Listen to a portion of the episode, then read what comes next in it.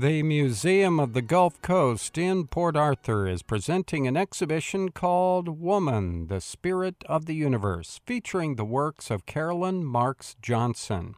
Carolyn comes from a sewing background and is a retired judge, and she took as her inspiration collars worn by women who were important in the fight for women's equality.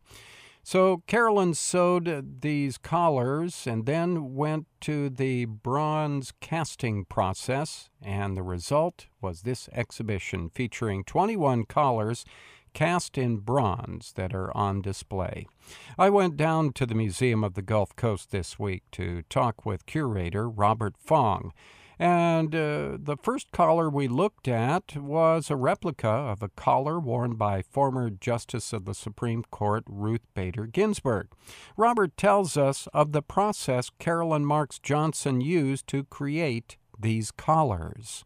So, first, you would have to sew them, and uh, some of them, you know, are, are pretty intricate, like the one that uh, is represented by uh, Ruth Bader Ginsburg, you know, is very intricate. I think her collar is the most you know, recognizable uh, collar, you know, kind of in the last 10 years, especially around the time when she was, you know, uh, very ill. Mm. You know, that collar became a, a, real symbol of all the things she stands for. So she would sew the collar, and then they would dip it in wax. Mm. And each uh, wax dipping is very thin, so they would they would do this uh, eight or nine, ten times, and then that wax uh, mold was then dipped in a silicone based uh, material. And then that was um, the collar and the wax and the silicone based material was all superheated. And this process would destroy the collar, burn off, you know, melt off the wax, burn it off. And then what you would be left with is a mold, the silicone based mold. And then the bronze would be poured into that. Okay. And so the, the fabric and everything uh, was destroyed in the, uh, in the initial process before the pouring. Yes, and there was some discussion that the, the collars themselves were so beautiful. There was some discussion of maybe just displaying the collars by themselves, mm-hmm. but she decided to go with a more permanent uh, representation of the collars. Right. Yeah, and I see the one you're talking about here is uh, Ruth is Ruth Bader Ginsburg, and yeah. it's very intricate, and it's got the weaving, and you can see the weaving and everything. Right. Uh, it's, it looks very, very delicate. It's amazing to me how much of the detail of the uh, sewing remains in these uh, molds because of you know all of the steps that it went through, and then they ended up with a, an enormous amount of detail in these things. Yeah. This one here looks like it's embellished with uh, with with flowers on this one. This was uh, uh, Patsy Mink.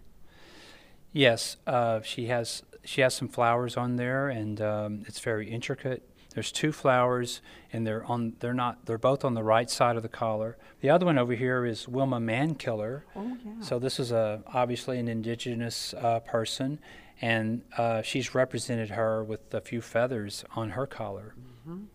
This Harriet, one, Harriet, Harriet Tubman. This collar apparently she she said is was the most difficult one. It looks very simple. It looks like a tied piece of fabric. Mm-hmm. But I think you know if you if you sort of were to guess as to why it would be so difficult to maintain the shape you wanted uh, yeah. while dipping these in wax, I would think would be very difficult. Yeah. And apparently, she developed some really good techniques for that. Yeah, because you've got the folds and everything that makes it look like it's been worn. Right, right. Yeah.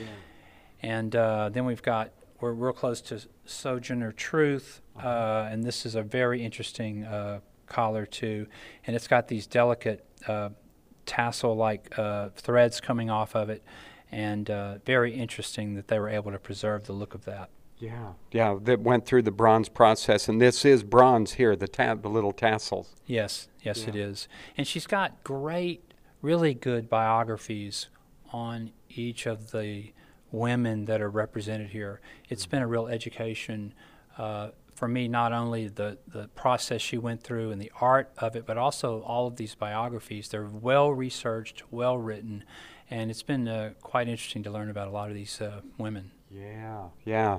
And what, what, uh, how did you uh, uh, end up with this exhibition? Did somebody come up and say, "Hey, I know this person who's been doing this. You want to show it?" Or did you, did you or Tom know about this uh, before and said, "Hey, we need to get this exhibition"? Well, that's exactly what happened. Uh, Beverly Parker was a friend of hers, and she uh, called Tom Neal up, the director of the museum, and and wondered if we might be interested in it. So we took a good look at it and immediately, you know, we were we were blown away by it.